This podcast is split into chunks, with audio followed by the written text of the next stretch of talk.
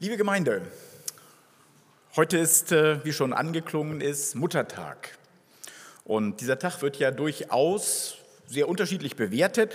Ich finde, es ist eine sehr schöne Gelegenheit, der Mutter für alles Liebe zu danken. Und Liebe gibt es ja sehr viel, für das man danken kann. Zum Beispiel, als wir durch unsere Mutter das Licht der Welt erblickt haben. Da waren wir so ein zerknautschtes, verschmiertes, brüllendes Wesen. Und äh, für Mutter und für Vater ein überwältigend schöner Anblick. Also irgendwie sehen die Eltern da mehr, als da ist. Und wenn das Kind dann größer ist, dann steht es mit einem gekritzelten, zerknautschten Blumenbild am Muttertag vor der Mama und schon wieder ist die Freude größer, als es diesem Bild objektiv entsprechen würde. Was ist da eigentlich los mit diesen Müttern? Also irgendwie schaffen sie es immer, das Bild liebevoll dahingehend zu ergänzen, dass mehr da ist, als was wirklich da ist. Das hat so seine Bewandtnis mit diesen Bildern. Wenn Menschen ein Bild malen, dann geben sie nicht das wieder, was da ist, sondern das, was sie sehen. Also das Bild ist nicht gleich der Gegenstand. Und das hat den berühmten französischen Künstler Magritte zu folgender fundamentaler Aussage hingebracht. Ceci n'est pas une pipe. Das ist keine Pfeife. Nein, natürlich ist das keine Pfeife, das ist ja ein Bild einer Pfeife. Und wenn wir Menschen Bilder malen, dann reduzieren wir. Dann reduzieren wir entweder auf die Oberfläche und malen eine perfekte Oberfläche, aber die Tiefe fehlt. Oder wir versuchen das Wesen des Gegenstandes, das Wesen des Menschen wiederzugeben und dann erkennen wir ihn vielleicht gar nicht wieder vor lauter Wesen und vor, weil die Oberfläche fehlt. Und dann kommt es zu so merkwürdigen Aussagen wie holder Knabe im lockigen Haar angesichts eines zerknautschten, schmierigen und brüllenden Neugeborenen. Es gibt eine lange Tradition der Porträtmalerei. Und in dieser langen Tradition der Porträtmalerei weiß man, dass diejenigen, die gemalt worden sind, nicht diejenigen sind, die sie sind, sondern diejenigen, die sie sein wollten oder die sie sein sollten. Eigentlich, eigentlich merkwürdig. Warum wollen Menschen anders sein, als sie sind? Wenn wir jetzt ein Foto machen würden, würden alle nochmal schnell in den Spiegel gucken und nochmal gucken, ob die Frisur auch wirklich sitzt, weil sie eigentlich ja doch perfekt sein wollen. Perfekt sein wollen. Und die Frage ist, gibt es denn eigentlich den perfekten Menschen? Gibt es den perfekten Menschen? Ich sehe zaghaftes Kopfschütteln. Woher wissen wir eigentlich, dass es einen perfekten oder unperfekten Menschen gibt, wenn keiner von uns perfekt ist.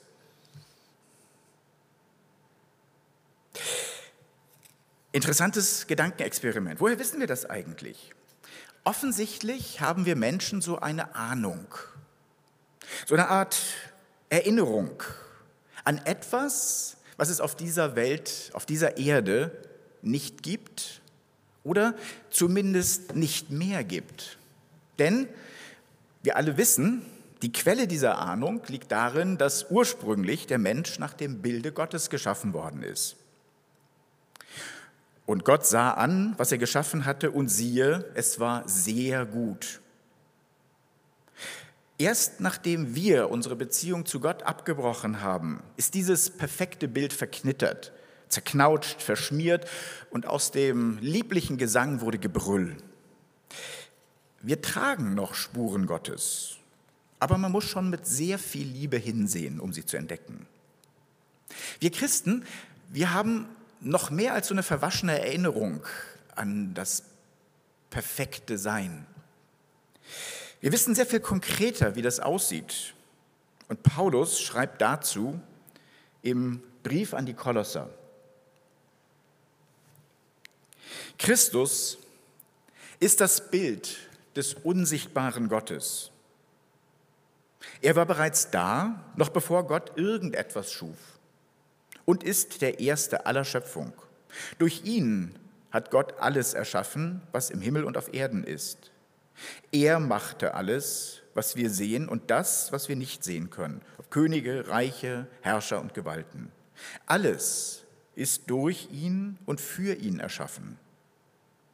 Er war da, noch bevor alles andere begann, und er hält die ganze Schöpfung zusammen.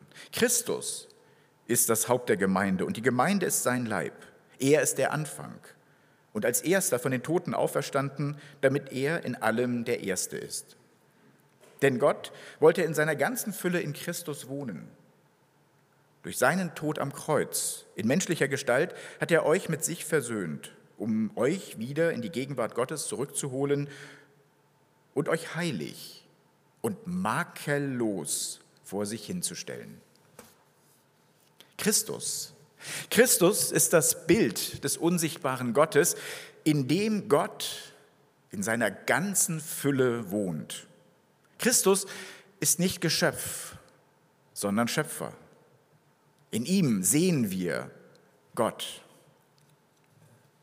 Und es geht dabei nicht um das Äußere des Jesus von Nazareth. Wenn es Gott darum gegangen wäre, dann wäre Jesus wahrscheinlich in eine Zeit reingeboren worden, wo es Fotografie gegeben hätte, äh, wo Filme möglich gewesen wären. Dann hätte man ihn auf jeden Fall im Bild gebannt. Es gibt aber gar keine Darstellung des Jesus von Nazareth. Jedenfalls kein Foto von ihm. Tatsächlich, was erhalten ist in der Bibel, ist ein Zeugnis seines Wesens. Es geht um das Wesen. Es geht darum, dass wir in Christus unser Urbild sehen. Ein Urbild.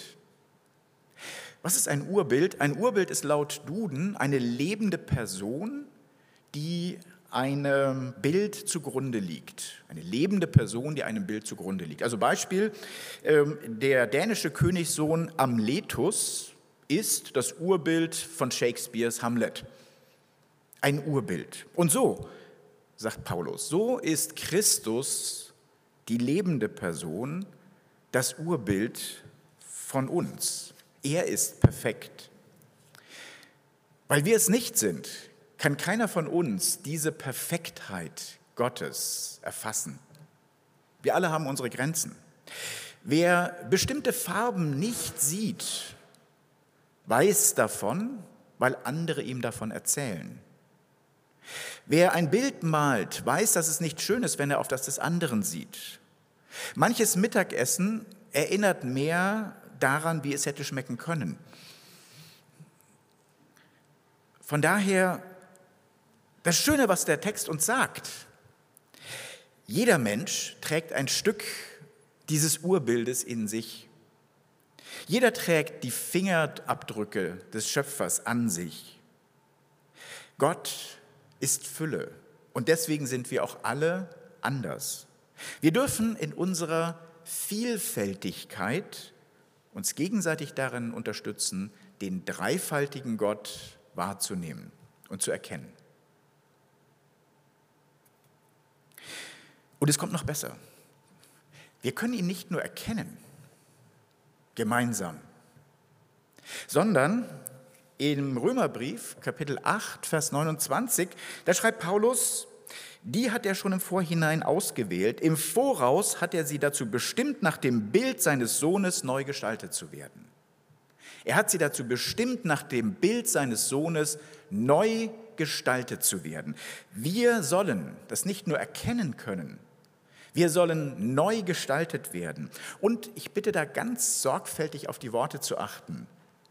Wir sollen gestaltet werden. Das ist passiv die grammatikalische Form des Passiv. Da steht nicht, wir gestalten uns, sondern wir werden gestaltet. Und das ist ja auch ganz einleuchtend. Man stelle sich doch einfach mal die Mutter vor, die dieses Neugeborene im Arm hält und es jetzt äh, auffordert, Mensch, jetzt drück mal ordentlich, damit du dich mal entfaltest.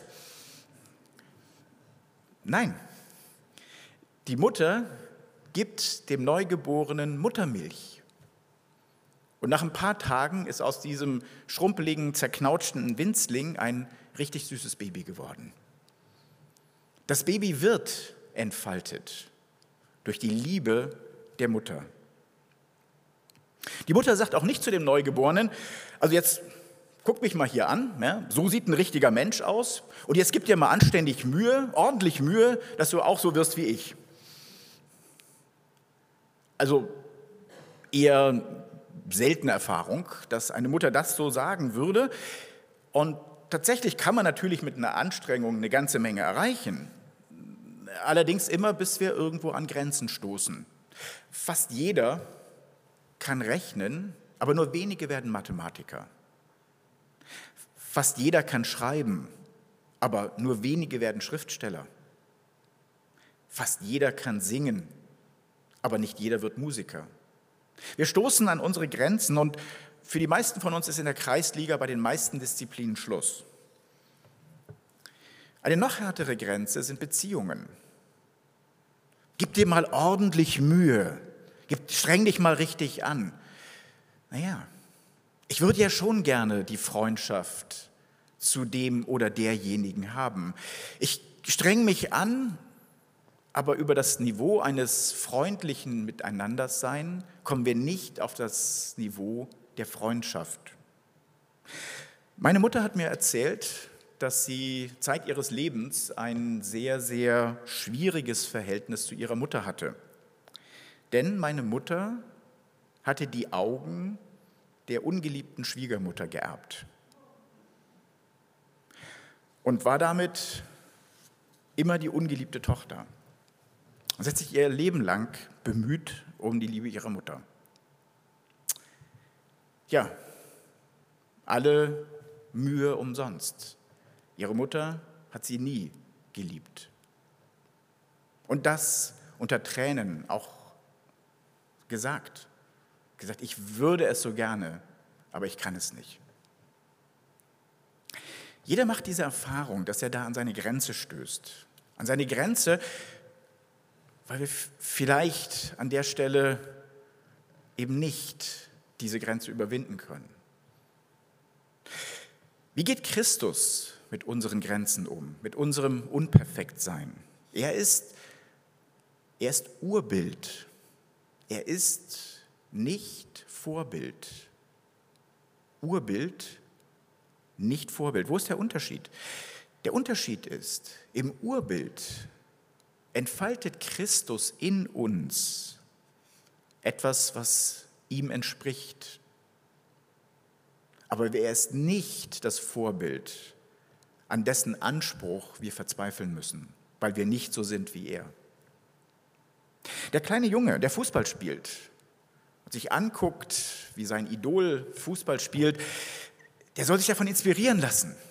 Der soll das, was in ihm steckt, an fußballerischem Talent, soll er entfalten können. Aber er soll doch bitte nicht aufhören, Freude am Spiel zu haben, nur weil er nicht so gut ist wie sein Star. Die Mutter liest nicht anspruchsvolles Goethes Faust, sondern das Kinderbuch, weil das Kind darin etwas lernen kann. Nicht verzweifelt, dass es nicht versteht. Im Kindergottesdienst erfahren die Kinder auf ihre Art von der Liebe Gottes. Und als Christus die Kinder zu sich gerufen hat, hat er ihnen keine Predigt gehalten, sondern er hat sie geherzt. Eine Sprache des Herzens, der Liebe, die sie verstehen konnten, dass sie ihn in seinem Wesen erkennen konnten. Christus ist das Urbild, nicht das unerreichbare Vorbild, an dem wir verzweifeln müssten. Anders als in anderen Religionen müssen wir uns nicht ängstlich oder verkrampft, verbiestert darum bemühen, um die Liebe Gottes. Nein, er schenkt sie uns. Er schenkt sie uns bedingungslos, so bedingungslos wie keine Mutter ihr Neugeborenes lieben kann. Und das zeigt er uns von Weihnachten bis Ostern. Jetzt wird der eine oder andere vielleicht sagen, naja, Moment. Ja, habe ich schon mal gehört. Aber so ganz befriedigt mich das jetzt noch nicht. Dass ich mich gestalten lassen soll im Passiv, das äh, schmeckt mir jetzt so irgendwie gar nicht. Ich möchte ja doch irgendwie auch schon was dazu tun. Was können wir denn wirklich tun? Was kann denn das Neugeborene dazu tun, um sich zu entfalten? Es meldet sich lautstark, trinkt Muttermilch und schläft weiter.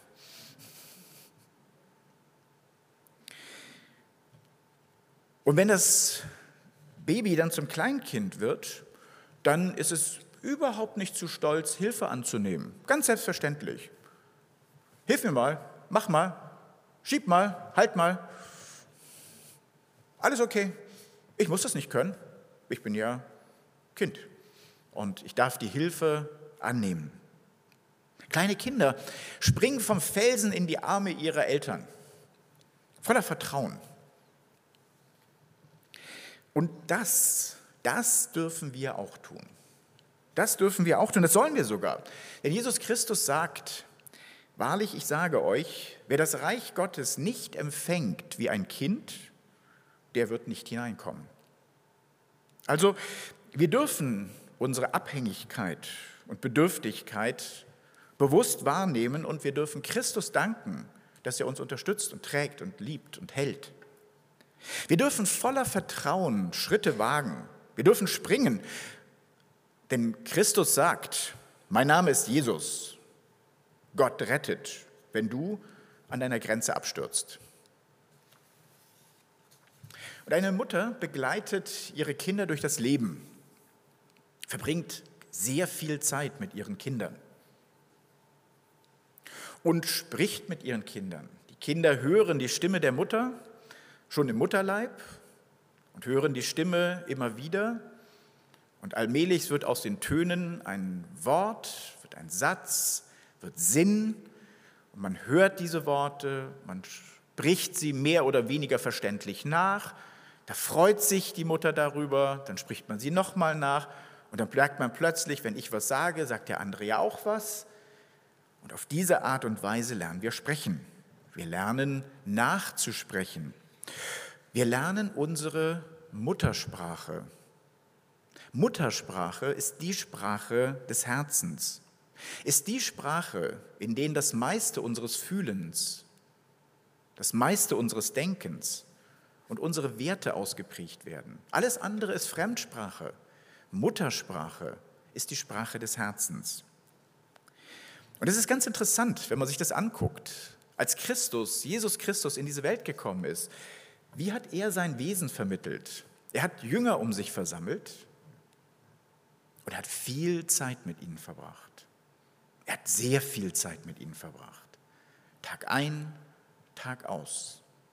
Er hat mit ihnen gesprochen, er hat mit ihnen gegessen, er hat mit ihnen gefeiert, er hat mit ihnen geheilt, er hat mit ihnen gebetet.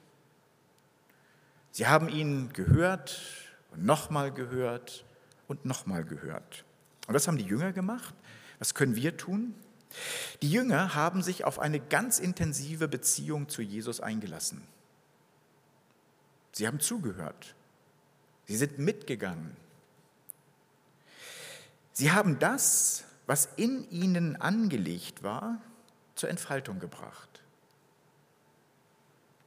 Und wenn man sich das nochmal anguckt, auch wie die Jünger sich weiterentwickelt haben, dann sind sie nicht am Ende ein Abziehbild wie das andere gewesen. Die Jünger sind nicht die gleichen Menschen geworden, sondern es war immer noch Petrus und Johannes und Jakobus Sie haben aber das zur Entfaltung gebracht, was in ihnen angelegt war. Das Urbild zum Klingen gebracht, was in ihnen angelegt war. Aus dem feigen Hitzkopf Petrus wurde ein mutiger Leiter der Gemeinde. Aus dem empfindsamen Johannes wurde ein visionärer Evangelist. Jeder auf seine Art bringt das zur Entfaltung, was in ihm angelegt ist durch das Wort Jesu Christi, durch seine Nähe, durch sein Wesen. Bringt es zum Leuchten, bringt es zur Entfaltung. Nicht durch sich, sondern er lässt sich entfalten durch die Nähe Christi. Und das dürfen wir auch tun. Wir sind eingeladen dazu, genau das Gleiche zu tun. Wir dürfen mit Christus wachsen. Wir dürfen unseren Stolz ablegen und meinen, alles alleine besser zu können. Wir dürfen dankbar das Angebotene annehmen. Wenn Gott sagt, komm, spring, dann dürfen wir springen. Dann dürfen wir mutig unsere Grenzen austesten, denn Gott rettet, wenn wir abstürzen an unseren Grenzen. Wir dürfen Christus in der Bibel zuhören. Wir dürfen in der Bibel sein Wesen erkennen.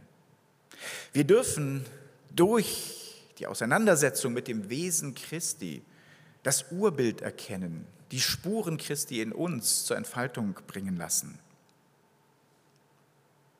Wir dürfen die Sprache Jesu lernen, sie verstehen. Wir dürfen sie nachsprechen. Am Anfang wie ein kleines Kind, vielleicht noch so ein bisschen lallend, vielleicht noch nicht so wirklich klar, aber immer klarer werdend. Und wir dürfen sie weitertragen, diese Liebe, diese Worte. Ich fasse zusammen. Unser Text spricht davon, dass Christus Urbild Gottes ist. In ihm wohnt Gott in seiner ganzen Fülle. Und auch wenn wir heute hier, wie wir hier sind, in unserem aktuellen Zustand ganz weit entfernt sind, perfekt zu sein, tragen wir doch jeder einzelne von uns den Fingerabdruck des Höchsten, den Fingerabdruck unseres Schöpfers. Jeder auf seine Art. Und so wie die Mutter durch Liebe in diesem verknautschten Neugeborenen etwas Wunderschönes sieht, so dürfen wir uns ergänzen lassen durch den liebevollen Blick Christi. Zweitens, wir sollen nicht beim Erkennen stehen bleiben. Wir dürfen uns verwandeln lassen von Christus. Durch ihn, nicht durch uns. Wir dürfen die Liebe Christi als Geschenk annehmen, aufnehmen, so wie ein Neugeborenes die Muttermilch. Wir dürfen uns von Christus, diesem Urbild, inspirieren lassen, ohne an dem unerreichten Vorbild zu verzweifeln. Und wir dürfen das Urbild Christi von ihm in uns entfalten lassen. Das Urbild Christi von ihm in uns entfalten lassen. Indem wir unseren Stolz ablegen, indem wir voller Dankbarkeit empfangen, indem wir voll Vertrauen unsere Grenzen testen. Denn Jesus heißt, Gott rettet. Wir dürfen die Sprache Gottes lernen, uns von ihm prägen lassen, so wie uns die Muttersprache prägt.